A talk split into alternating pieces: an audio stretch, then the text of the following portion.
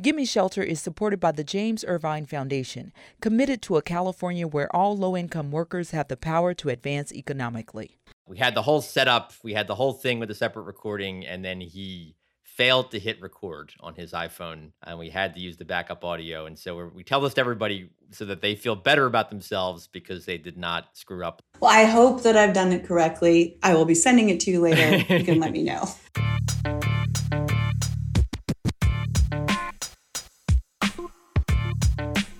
Welcome, everyone, to Gimme Shelter, the California Housing Crisis Podcast. I'm Manuela Tobias, housing reporter for Cal Matters. And I am Liam Dillon, and I write about housing affordability with the Los Angeles Times. And today, Tuesday, September 7th, 2021, we're talking about the recall election taking place in California next week and a boogeyman that's emerged in the housing discussion among the candidates. Yes, it is the California Environmental Quality Act, better known by its acronym CEQA, or really all the with it folks call it CEQA. So, yeah, we're going to be walking through the main recall candidates' housing plans and doing a bit of myth busting when it comes to this law that everyone loves to hate, which, as I learned in my reporting, is just one of the many levers that cities and neighborhood groups can use to delay or block housing. And to get into that, we have the perfect guest. Yeah, so we're going to be joined by Moira O'Neill. She's an associate research scientist of city and regional planning and a senior research fellow at the Center for Law, Energy, and the Environment at UC Berkeley. But first, we have the avocado of the fortnight, our bi weekly look at the most absurd housing story in all of California in recent weeks. You found this one, Liam, and you kind of had to break it down for me. So why don't you walk us through it? Yeah. So here I was enjoying a Friday night before the Labor Day weekend with a movie and perhaps a beverage or two. And of course, I made a critical mistake of opening Twitter. And so, what did I find when I did that? A two and a half minute video of Japanese anime characters having a debate in a cartoon courtroom over academic affordable housing research. That sounds like a great Friday night. and what did you find? right. So, of course, kind of tough to describe this video on a podcast. And most of the action, if you will, takes place in captions. But we're going to play some of the audio here so you get a flavor.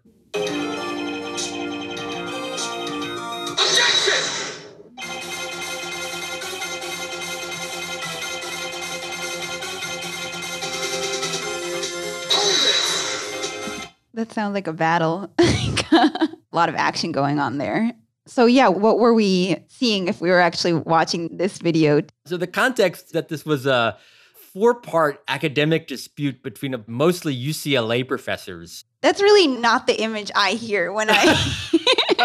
not the image I see when I hear that, but okay. Yes, this is what makes it so exciting. On the one side it was Paavo Monkkonen, Mike Lens, and Mike Manville, and they, their position, they contend that restrictive local zoning and lack of overall supply are key features of housing affordability problems in California and other high cost areas. And their opponents on the other side, Andres Rodriguez Pose and Michael Storper, proper they argue that adding unrestricted supply misunderstands how cities and housing markets work, and doing so may exacerbate gentrification and displacement in those cities. So, the overall debate is actually a pretty good back and forth on the state of academic literature on these issues. No doubt, of course, a cartoon is a fun way for people to familiarize themselves with it, even though my response to this video on Twitter was to call it the nerdiest thing I've ever seen. It also goes a little bit too fast. I had to pause it a couple times to follow the captions, but I thought it was great. And that actually got like almost a thousand likes, I think, and really shows how active people are on Twitter on the housing debate.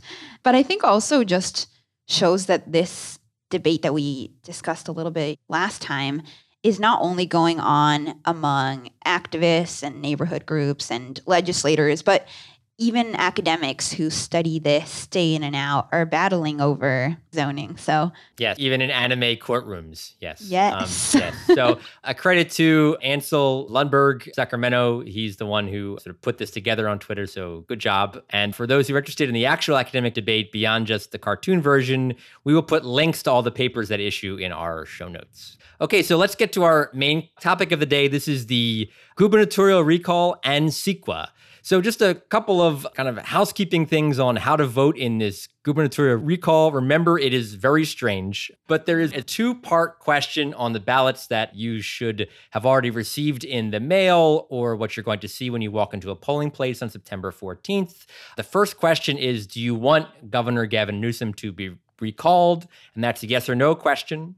And the second question is if he were to be recalled, who of these dozens of folks would you like to replace him? And Governor Newsom cannot be a candidate, is not a candidate on that second question. You can answer one question, you can answer both questions, but it doesn't matter if current Governor Newsom clears, if more people say no than yes, then the second question doesn't matter. And so that, that doesn't matter ultimately. If more people say yes than no, and he is recalled, then whoever finishes first, even if it's a small percentage among the replacement candidates, is the one who will be governor very soon. So, with that, polls show that uh, Governor Newsom is in a strong position. But as I said, the way this works, anyone in that bottom list could be elected governor. And the race is mainly among like kind of the higher profile candidates, is made up of Republicans with a few Democrats. And in fact, the leading candidate is, according to the polls, Larry Elder, a conservative talk radio host. So, Manuela, since you've been watching this race much more closely than me, it sounds like all of the major candidates have been pretty critical of the governor's housing and homelessness record. Yeah. So, before we get into what each of the candidates has to say, I think it would be helpful, Liam, if you give us a quick rundown of what exactly the current governor has promised and actually accomplished on housing. The governor Newsom campaigned on a really incredibly ambitious housing agenda. Most notably, as we've said a million times, he's pushed for the building of three and a half million new homes by 2025. That rate would roughly quintuple the state's annual housing production. Beyond that figure, he generally promised much more action on housing than his predecessors. So, how'd he do? Yeah, so before we get into things he didn't do, I think it is very fair to him to note that the governor has done some pretty high profile things on housing. First year, he signed into law and helped negotiate a statewide cap on annual rent increases for most rental housing that aimed to ban sort of super high rent hikes. And then during the pandemic, he used federal dollars to support the purchase of some hotels and motels, which was turned into thousands of new rooms for homeless housing. And by all accounts, it seems like he's likely to sign a bill, and this is what we discussed in the last episode, that would end single family home only zoning in the state. Plus, you know, his housing department seems to be acting much more aggressively in pushing cities to allow for more zone and allow for more housing. Now, all that being said, the governor has not really put forward any plans that match the boldness of his initial promises than when he was campaigning. And I think for your kind of average person on the ground, seeing record high home prices, now rebounding rent prices, and almost certainly, although we don't have like official stats on this yet, rising homelessness during his time in office, you could see why this may be sort of an area of vulnerability for him, both in terms of what he has not accomplished based on his promises and uh, kind of what the state of things are on the ground. So let's talk about what exactly these potential replacement candidates are proposing when it comes to housing. Yeah, so CalMatter had these forums where we invited each of the candidates to talk about their policy positions. So I got to ask a few of them what they would do on housing. And all of them, like Newsom before them, said that they would increase production in the state. But the ideas that they proposed weren't exactly groundbreaking. The one idea they all had in common was that they want to either repeal or reform CEQA, that Environmental Quality Act, which we'll get into in a minute. So, to go into a few more specifics on each of the leading candidates, Larry Elder, who you just mentioned, said that his main priority would be to suspend or waive CEQA. And he said that was one of the main causes of the state's homelessness crisis in addition to the state's other sort of heavy rules and regulations. Kevin Paffrath, he's a YouTuber, a real estate broker, and he's one of the few Democrats. He also said he would reform CEQA. and reduce developer fees. And his main idea is to build new communities outside of existing cities and to offset that carbon footprint because of all of the added miles traveled for people to actually get to work. He proposed building new wind and solar farms to power those. So, his ideal community, for example, he pointed to is River Park in Oxnard, which has about 3,000 homes, police department, fire department, everything kind of self contained. Then you've got John Cox. He is businessman and he worked for several years as a developer in Indiana. So his idea is also to build outside of the existing cities. He says there's so much of California that has not been developed. Why aren't we building over there? And to accomplish that, he also would scrap CEQA for housing and shorten the time frame for project approvals and reduce impact fees. And finally, the last candidate I talked to was Assemblyman Kevin Kiley, who's a Republican from Rocklin, and he also wants to reform CEQA slash permitting fees and he would develop housing mostly along transport corridors and land outside of cities as well. So a lot of themes here about everybody wanting to kind of build outside of states' kind of main urban areas. Exactly. And the last candidate who wants to build a little bit more along those transport corridors, who I didn't get to speak to because his campaign never got back to us on these Zoom calls. But Liam, who you've covered pretty extensively, is Kevin Faulconer former mayor of San Diego. What's his track record on housing? So, Faulconer was the mayor of San Diego from 2013 up until this year. On homelessness, he at first oversaw a hepatitis outbreak that was concentrated in the city's homeless community. And so that was obviously a major concern. But later on, he has taken credit for San Diego at least not seeing some of the same increases in its homeless population that LA and San Francisco have. And on housing, when he was mayor, he put forward a pretty aggressive strategy of increasing allowable development near transit, as you mentioned. Even in a State of the City speech, branded himself a YIMBY. And in fact, we did an interview with Faulconer on the podcast a few years ago, so you can go check that out if you want more on his ideas. But even in San Diego, though, he's kind of shied away from proposing significant density changes to single family zoned areas. And then during the campaign, he's gone even further than that, right? So while he said he also wants to reform CEQA and his focus is on that housing growth near jobs and transit, in a recent debate, he said that these pieces of legislation that want to eliminate single family zoning in California, he said, that's wrong. I will veto that. So this was a discussion about SB 9 and 10. That pretty much goes for all the candidates, save for a yes vote from Kiley on SB 10, the bill that allows cities to rezone single family parcels. The candidates all say that they favor local control on zoning, uh, housing issues. So, how would you assess these candidates' positions here? I mean, except for PATH these are all Republicans that we've talked about and talking big about major changes to CEQA, which, you know, a law that has huge support in a overwhelmingly Democratic controlled state legislature. So, how would they do it?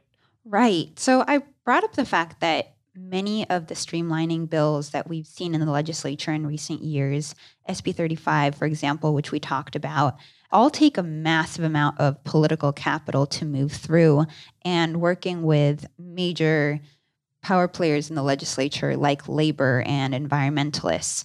And none of them really seem to have good solid plan on how they would work together with these interest groups to actually move legislation forward, other than using their bully pulpit to influence legislation. So they talk a big game on reforming CEQA, but when it actually comes down to getting it done, it seems pretty hard to imagine that actually going through. And it struck me too, a lot of them have brought up kind of the idea of building outside of cities, putting aside whether that would be good for affordability or good for the climate or not. Most places around the state now, we can see that we're in the middle of another really horrible wildfire season occurring in areas of the state where there is less intense development. Did any of these folks have any details on how they deal with some of the problems like this with building on the fringes? We can see and definitely smell the wildfires, and no, none of them really, other than Paffrath, who suggested creating these wind and solar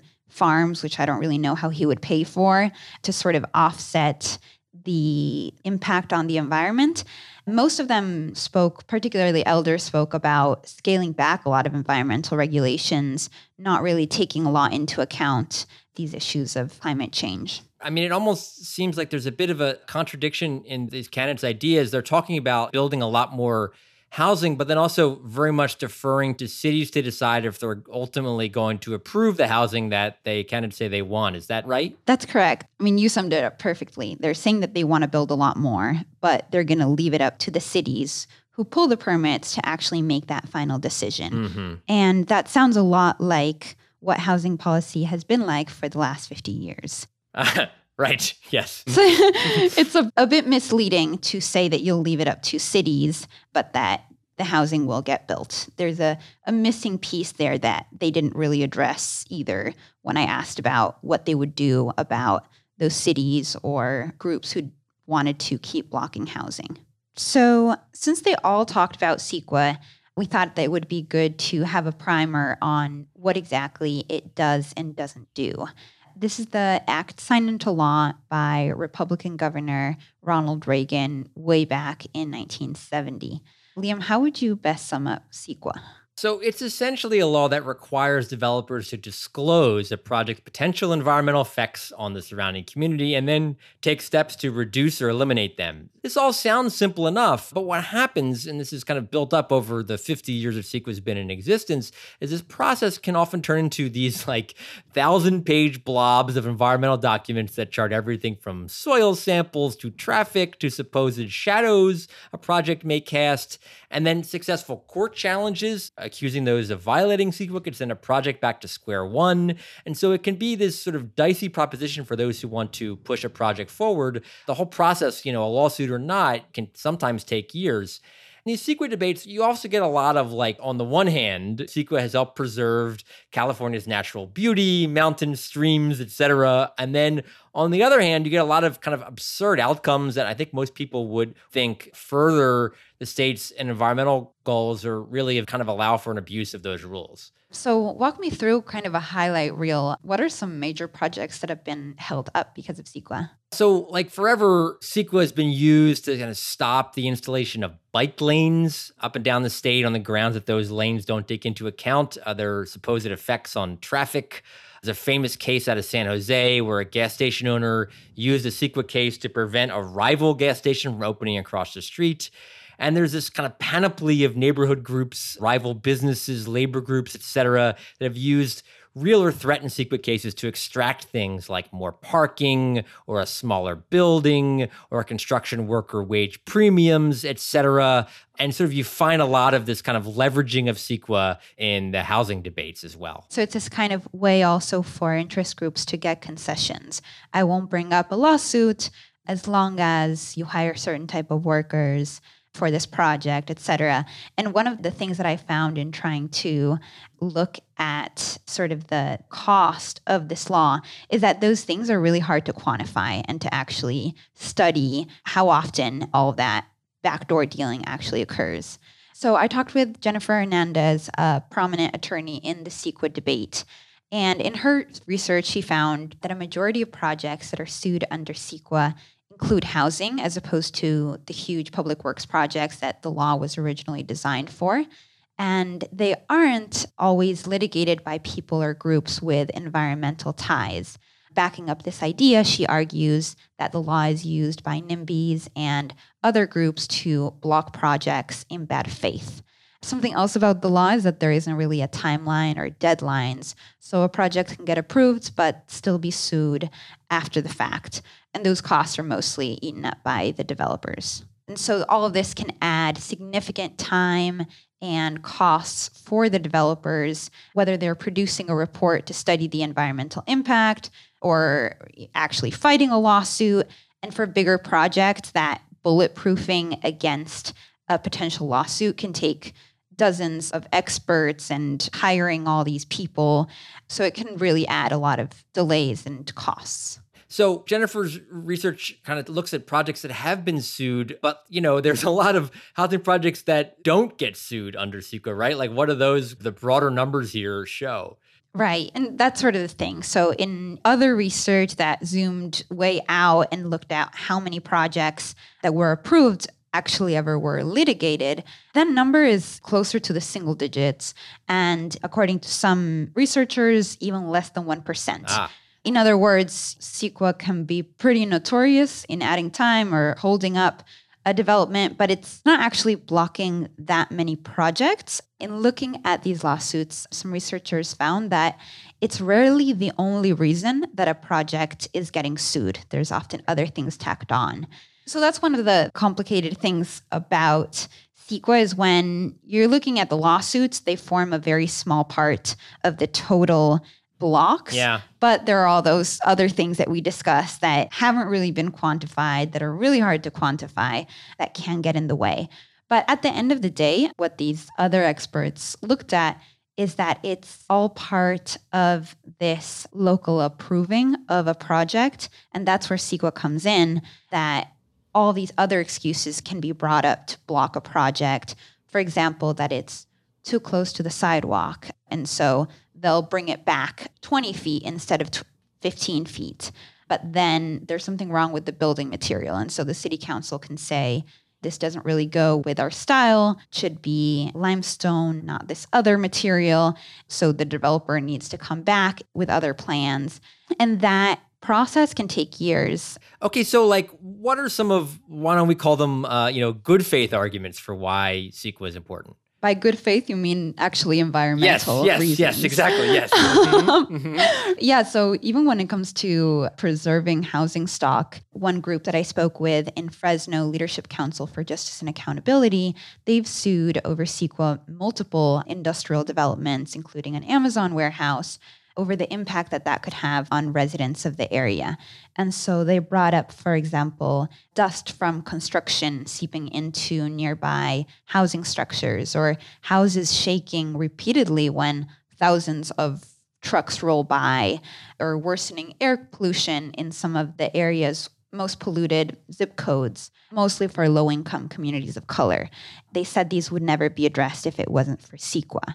And interestingly, she said that in many of these Central Valley developments, CEQA never even really gets brought up unless this type of group uses it. So it really depends too on how many neighbors you have and how many groups you have who actually want to block a project. Found that interesting that it doesn't necessarily always get brought up because of its environmental merits, but rather how many people are actually paying attention. And I think another argument that I heard in favor of CEQA that I wasn't all that familiar with was also its role in sort of preserving existing housing stock. One of the reasons, in part, I think it's been easier to build greenfield new sprawl developments is uh, cows can't sue under CEQA. Exactly. Okay, so like at the end of the day, this whole thing does seem pretty complicated, and even politics aside, complications of you know it being used to further some environmental goals, but perhaps not others, is one of the reasons it's been so difficult to change CEQA. So even if all these recall candidates, one of them were elected and, and, were successful in getting rid of CEQA entirely, let's say, how much would you think that actually changed things on the ground when it comes to housing? If that's the only thing that was done, I'm not sure that we would see as big of a change or unleash this building frenzy that these candidates propose. Because at the end of the day, it really is just one more tool to be used to block housing projects and all these other tools would still remain. Well, let's get into some more details of this with our guest, Moira. So, we're joined by Moira O'Neill, Associate Research Scientist of City and Regional Planning and Senior Research Fellow at the Center for Law, Energy, and the Environment at UC Berkeley. Welcome, Moira. Thank you. Thanks for having me. So, we're going to start off real simple, just with how would you define CEQA? So, as an environmental law, I think it operates as an opportunity to provide notice and information to the public about potentially significant environmental impacts of what we call a project. And that's defined pretty broadly to include approvals from government for different kinds of development. That's why we think about CEQA a lot in the housing space, because it applies to approvals for proposed housing development that can come from local governments. The notice and information is one part. So, right, it offers an opportunity for people to have more participation in decision making process through information and through hearings. But there's another element that it offers an opportunity for what we call mitigation, right? To reduce potentially significant environmental impacts below a level of significance. And what that means is it can potentially prevent environmental impacts that could be adverse or bad for a community in which a project is entering. I wonder if this might be a good time to sort of introduce the discretionary review and just explain a little bit like when exactly does CEQA come in? Does it necessarily apply to every single housing project? From my perspective, from the work that I do, one of the most important aspects of how CEQA operates. It does not come into play in the approval of housing development unless the approval is what we call discretionary. And what that means is if a local government creates the opposite of that, what we call ministerial in the law, the opportunity for somebody to propose development that conforms to the law and can move through what we often refer to as an as of right process to approval. They can go to typically to a building department and apply for a building permit. CEQA is not going to come into play. It's not going to apply at all. So it only applies to proposed developments when the local government reserves the right to deny the request to propose a development. It's that discretionary hook that involves CEQA and local government approvals. Basically, if I'm a builder, I own a piece of land and the land is, say, zoned for 10 unit apartment complex under the law, and my plan has all the parking standards and meets all the design standards and whatever under the law, and I walk into the building department, then I shouldn't have to worry about dealing anything with CEQA. But if I decide to build, say, an 11 unit apartment complex on a piece of land that's a zone for 10, then I would have to deal with it because I'd be asking for something that was different than what the law would generally allow. Is that right? I wish it was that simple. so, so I'm going to explain where discretionary review can apply to the first scenario you provided, where you own a piece of land and you're proposing to build exactly what the zoning says you can build, and you're not asking to deviate from parking requirements, and you're not asking to build more units, and you're not trying to do anything different than what the zoning ordinance already provides for. But if the jurisdiction doesn't allow for what we call a ministerial process to apply to that particular parcel, then you're still on the hook for a discretionary review typically what we find is that that comes in through a site plan review or it comes in through design review or some sort of aesthetic regulation where the community is asking to review the design and it isn't specific to maybe the density or use. That's what we've discovered in our work but it could come in through a different hook. But the point is, is in those contexts, which we find to be more often than not, CEQA will apply. If a jurisdiction, however, says, you know what, you are conforming to the zoning, you're not asking for anything different, and we do provide a ministerial process, then CEQA doesn't apply. But ultimately, the decision begins with the local jurisdiction.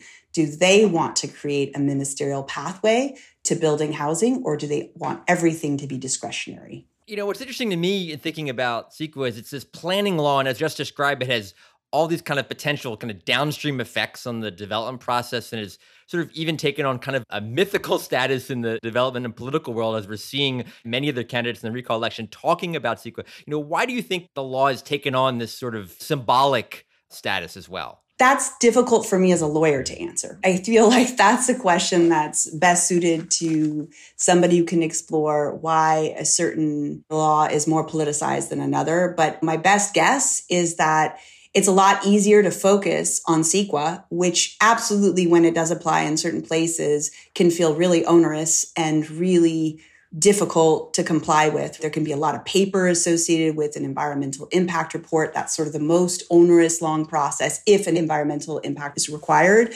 And it's much, much harder to focus attention on all the different local governments in an area and to understand what their individual choices are in terms of the regulation that they're constructing and applying within the boundaries of that city or that county. It's very hard to say, these 10 jurisdictions over here are doing this. They're making all development discretionary and they're applying this design review standard to everything, even what we might call code compliant or proposed development that conforms in every way to the underlying zoning.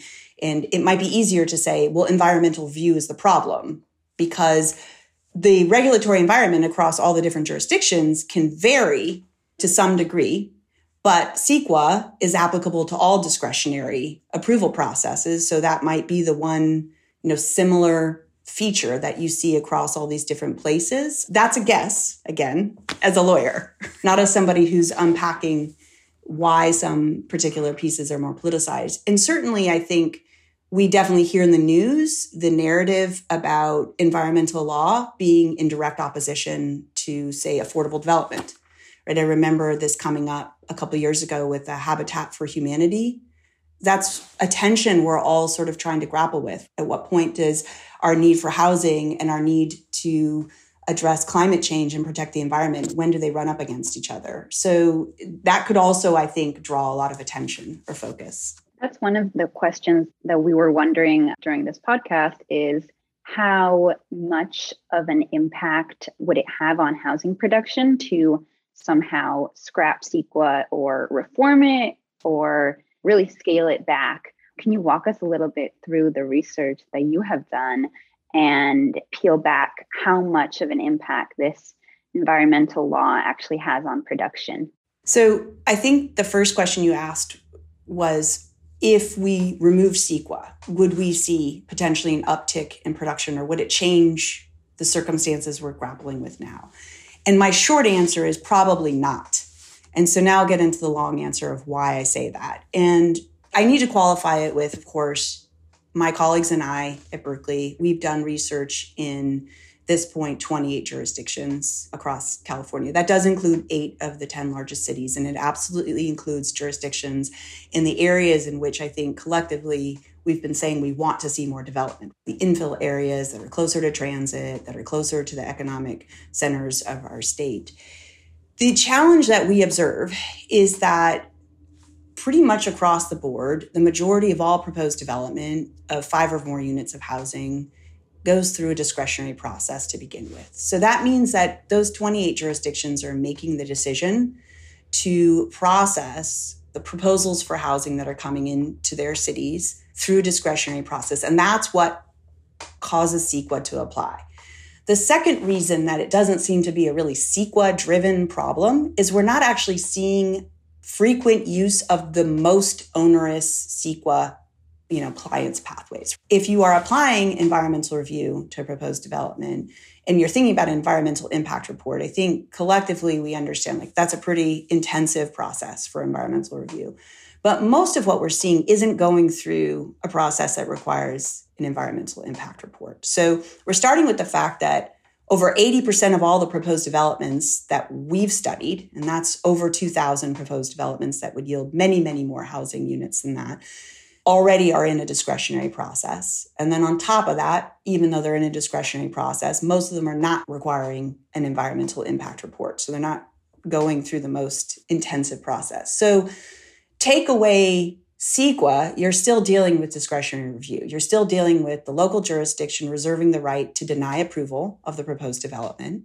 You're still dealing with all of the local requirements to basically get to entitlement. Entitlement means the right to go to the building department and request the building permit typically. And so you ask me, like, okay, you remove CEQA, then my thought is, well, why wouldn't we assume a local jurisdiction wouldn't put back in a similar requirement? It's already discretionary. They're already imposing their various requirements on the proposed development. Why wouldn't they just insert another level of review that takes the place of what was removed if you take away the state environmental review? So, a requirement like to have a certain number of meetings or a requirement to address further design issues or more parking or analysis of potential wetland. You're saying there could be very easily find an alternative that would essentially function the same way? Why not? They've already made the decision at the first instance that the proposed development is going to go through a discretionary process, which means that they're making the choice to reserve the right to say no. They've designed the process, they've designed the number of public hearings, that they've required, the different types of standards that and thresholds that the proposed development needs to meet in order to get through each of those steps. And CEQA is one part of that, but it's only one part of many steps to get to entitlement. So it seems like the focus on CEQA doesn't actually address the underlying issue, which is CEQA wouldn't even apply to, you know, that over 80% of those proposed developments in the first place if the jurisdiction had made a decision at the front end that they wanted to allow development that met certain goals, maybe for their city or their county, right, to move through a ministerial process, an as of right process. Had they made that choice, CEQA would have never applied. They have that choice. In summarizing some of the research that you and your colleagues did, you explained to me how some of the geographic differences in an approval for a project and one example stood out to me of Oakland taking about five months on average compared with more than two years in San Francisco, even though CEQA is a state law that applies to all of these jurisdictions. Can you explain a little bit there some of the variations that you found across cities and why it is that something can take so much longer in one city versus another? So, you called out one of the most, I think, stark contrasts that exists within our data set because you're talking about neighboring jurisdictions and if you were to do a deeper dive into our findings, you'd also discover that they utilize some of the same processes for environmental review compliance, right? Like to get through CEQA, they apply many of the same different systems in terms of both exemptions or tiering and so on. So we found, for example, that that big difference existed even for proposed developments that used identical environmental review pathways, and that was pretty shocking for us that's what let us know that there was a lot happening at the local level in terms of variation, in terms of how they apply the state law. The why is difficult to answer. So, what our data shows us is that there's a lot of variation across the jurisdictions we've studied in terms of what we call median timeframes or average timeframes. You could take either, but we often rely on the median.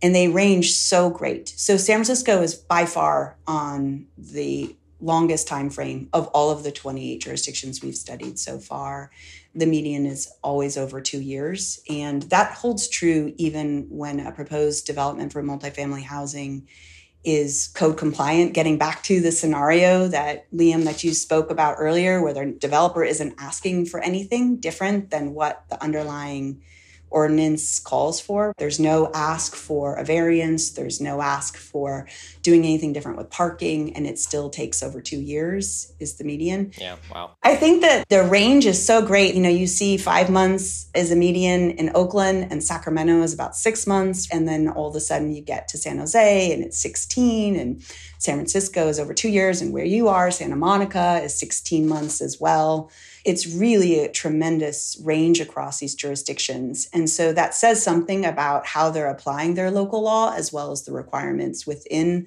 the local jurisdiction.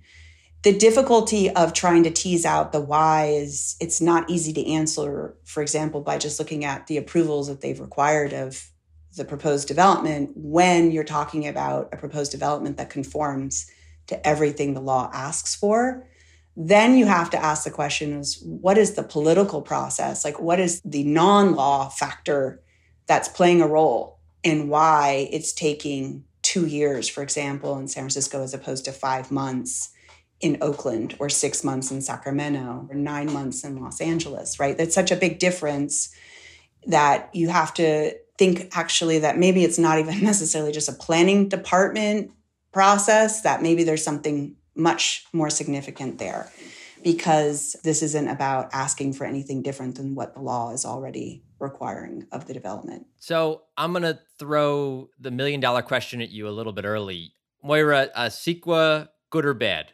Good. Explain. I don't mean to suggest that it deserve close look and thought about reform and making it better in terms of making sure that it's not used in a way that's inconsistent with what policymakers intended it for. But notice and information about potential and significant environmental impacts is pretty critical to, I think, everyone right now. Like climate change is here, climate events are significant. We deal with tremendous risks in the state of California. I think that bringing potential impacts below a significant level is pretty important in that context. I think communities want to have information about risks in terms of environmental impacts. And we know that environmental justice issues would demand that we do have information about risks from environmental impacts from any proposed project or development, whether that's infrastructure, transportation, placement of a highway somewhere, or public transportation. And the other reason I think it's good is because I think it is possible to remove it as a regulatory step or a process you have to comply with at the individual proposal level. Like an individual proposed development doesn't have to be subject to CEQA if a jurisdiction makes a decision that that proposed development already is consistent with what they're looking for within their jurisdiction. Like we can make those choices as a community before we get to the proposed development point in time. So it doesn't have to be what I think it's talked about in the popular press. So I'm glad you brought up climate change because I wanted to ask, you know, about this. I mean, this law of 1970s when it first passed and one of the biggest, I think, kind of good faith criticisms I see of it is that it was a law kind of very much of its time in terms of treating the existing state of the world as sort of natural and good, and therefore assuming any new projects would have these negative environmental effects that would need to be dealt with. And you can see some of the issues with this in terms of CEQA's tolerance, say, for existing highways, but potentially voluminous and time consuming environmental documents that need to be completed for new bus lanes or mass transit or even the high speed rail project. In other words, some development does seem to be unequivocally better for the environment than what we have now, but the CEQA process doesn't seem to be kind of flexible enough to take that into account. To what extent do you think the law needs to be changed or discussed or thought about in terms of perhaps adapting more towards concerns about how to build infrastructure to deal with climate change? So I think in the first part of that, I heard sort of a concern about its inflexibility. And one of the things I would say is that as a statute, it allows for exemptions. There's a possibility for categorical exemptions. There's a possibility for flexibility in terms of how it is applied and how people meet the environmental review requirements. I think what you're calling out in how you describe that would be if there's an area of reform, thinking critically about how the current exemptions are mindful of changing circumstances. I think that goes both ways, though. I think you're right that on the one hand, we know that we need infrastructure that's responsive to current climate change related impacts. But we also understand that we need tools to help us in our land use, planning, and zoning to be mindful of issues that we're facing right now, like wildfire hazards and so on. So we need flexibility, I think, in two different directions. Like we need to be able to have the ability to build the types of projects and the types of systems to allow us to live safely in the places where we think we can have more housing, have more transit, but we also need to be careful and mindful of how we develop in places that are at risk or face increased hazards with respect to like wildfire. I think of that as the most prominent, of course.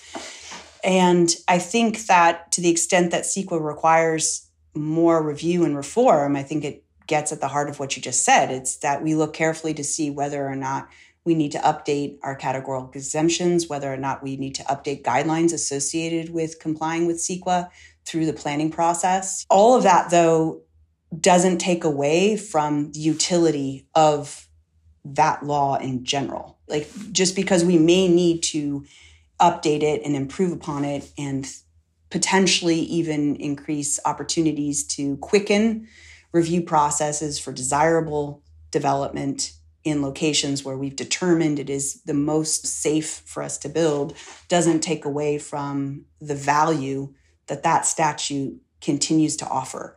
I think at the beginning of your statement, you mentioned how it was developed at a time in a different context, except that I think today in 2021, we're seeing we are once again in a different context than I think we were even in a decade ago in terms of how critical we need to be as we plan and as we develop our land use mechanisms, like whether it's ordinances or whether it's our plans or specific plans. I mean, we're facing a myriad of challenges. And we're also facing a lack of housing supply the same time. So you're saying like, look, we've decided society like a bike lane is good and environmentally friendly, then we can write a law right away or write an exemption or a process into CEQA that makes that quick, fast, easily done, and we can make building a highway much harder done, you know, require stronger mitigation, but that doesn't necessarily mean we need to throw out CEQA. We can CEQA is flexible enough, is what you're saying, to deal with both of those scenarios. Is that right? I think that's exactly what I'm saying. The legislature, it can start there. They can definitely do big picture sort of changes like that, like you described, where there's one type of development is preferable and it's understood that this is advantageous.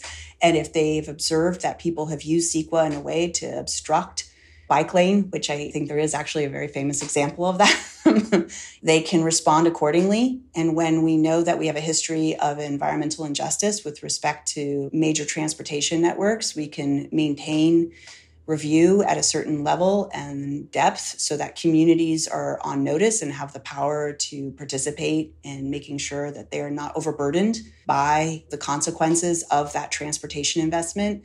And then simultaneously, we have a system in place where we have personnel that create guidelines to then help in turn the local level planning departments to implement CEQA in a way to be responsive to both of those concerns and many more.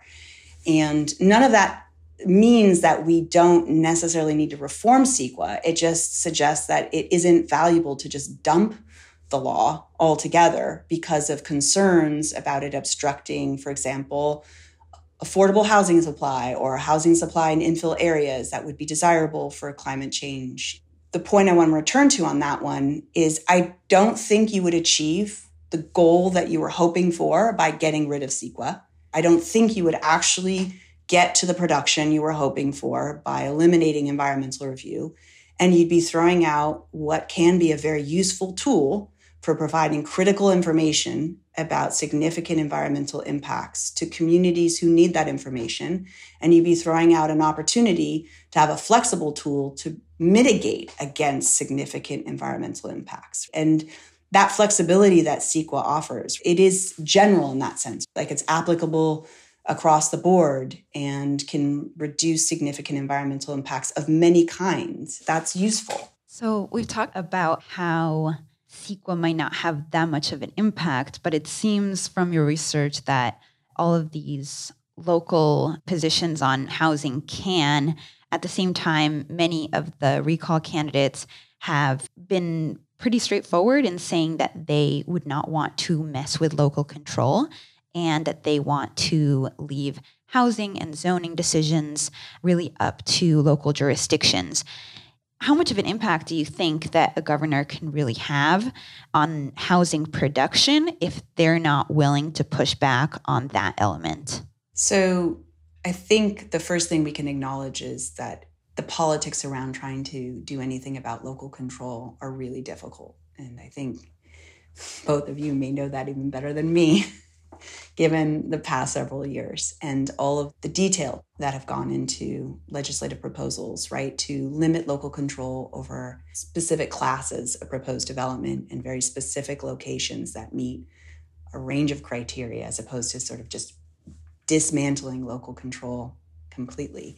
And yet, those proposals haven't passed. So I think there's a massive political hurdle there. I do think it's a difficult challenge, just generally, for a governor to overcome that political hurdle, just as an outside observer. Because I, in the research that I'm doing with my colleagues, I repeatedly see how local regulation is the dominant theme in every jurisdiction we study in terms of regulatory obstacles might be in the way of increasing development that would potentially offer density, density near transportation, or density near opportunity. But I don't see substantial transition in terms of that political challenge. I haven't seen that change too much. So I wonder broadly what governor would really be able to do about that issue just because you would have to have the legislature in agreement that it was time to revisit the issue and do something about what I would call pretty sweeping, like local. I mean, local control is it's very broad. I mean, you have neighboring jurisdictions that have completely different systems. So a developer who wants to work in the region would have to learn each system every time they went in. So there's that issue. Independent of the political feasibility, how much of an impact have you found that local control has on housing production? Local control controls. I mean, it controls ultimately production. So it's not the area of research that my colleagues and I dive into, but others do. Others have talked about construction costs, labor issues, and so on, land costs, and so on. But you can't get to the building department to request a building permit if you don't get the property you're working with entitled in the first place. And that's what we study, right? That first step. So we study what do local governments require in order to even have permission to proceed to deal with all of the other factors that play a role in production? Then you know construction costs come in. Do you have sufficient labor? And so on. Well on the entitlement front they're controlling that process. And we're seeing the vast majority of most proposed development over 80% of the proposed development that we've studied went through a process where the jurisdiction reserved the right to say no. And in some cases, some of that proposed development had to navigate a process of many years to get to the yes of entitlement, to give them the permission to now go to the building department to request the building permit to put shovels in the ground to begin the construction process so that you lead to production. So it's all of these steps in the process, and local regulation controls those steps in the process. They control the entitlement process, they control the building permit process, they control all of that. So if you're asking political challenges aside, what can you do about production without tackling local control? I don't know that you can do much about production without tackling local control. And that's not a popular opinion for some politicians because I think local control over land is really important to communities. If you think about what that means for a neighborhood at the neighborhood level, and I think that's across the board, that's not exclusive to people who are wealthy. I think people care about the built environment that they live in and they want to have some say so in it. And local control affords people an opportunity to have some say so over their built environment. The challenge we see in the study that we've done is that when you have so much local regulation requiring discretionary approval at the project level, you're allowing for input. It's sort of like every stage of what leads to your built environment. So you've got input at the planning level. You've got input over what the plan says you can do within your jurisdiction, maybe even over a specific plan maybe over the zoning, although we didn't see very much rezoning. And then on top of that, you now are bringing in input at an individual proposed development. So you're bringing in input again. And so that creates a lot of process. And then depending on how many times you're creating opportunities for public hearings and opportunities for input, you're creating a lengthier process.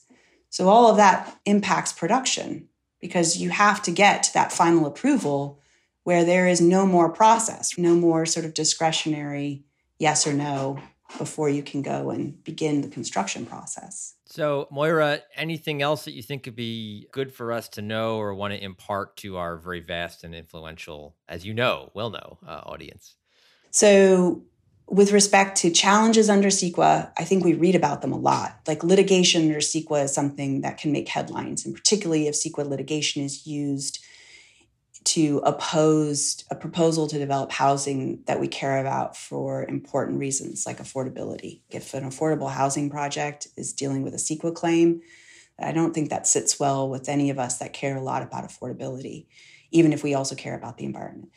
What we found though is that of the over 2,000 proposed developments that we studied, less than 3% of them actually face litigation under CEQA. And then in the bucket of proposed development that actually faced litigation, 70% were also including claims under local law. So strip away CEQA, and you still have all those local land use claims that are going to court. I think the other big issue is getting back to the heart of well, when does CEQA apply? CEQA applies when you apply a discretionary process, and it doesn't apply when you, you know, apply what we call a ministerial process, often referred to as an as of right process. Well, of the jurisdictions we've studied, only a handful actually had a ministerial process on the books. And what I mean is, if you were to read their ordinances under the law as it is written, some of them had an as of right process. But even among the jurisdictions that had that in writing, We only had one city out of all of those that we studied where we had a critical number of proposed developments that were approved through that ministerial process. That was Los Angeles. Every other city, everything was approved through a discretionary process, or it could have been a discretionary process, but the data was unclear. So, over 80%, though, of all of the developments that we studied, we know went through a discretionary process. And that means that even in jurisdictions that might write a law that allows for an as of right process, that doesn't mean they're necessarily using it. So, again, that speaks to the jurisdiction's choice to create a process where CEQA applies in the first place.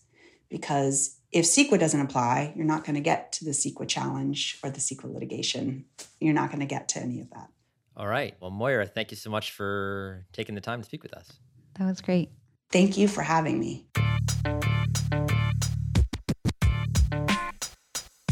So thank you for listening. As always, we would like you to rate and review us on Apple Podcasts and other podcast services. This is important if you haven't done it yet so that new people can discover us. Um, our editor, as always, extraordinaire, Victor Figueroa. Thank you so much, Victor. My name is Liam Dillon. I'm with the LA Times, and you can find me on Twitter at Dillon Liam. And I'm Manuela Tobias from Cal Matters, and my Twitter handle is Manuela Tobias M. Thank you for listening.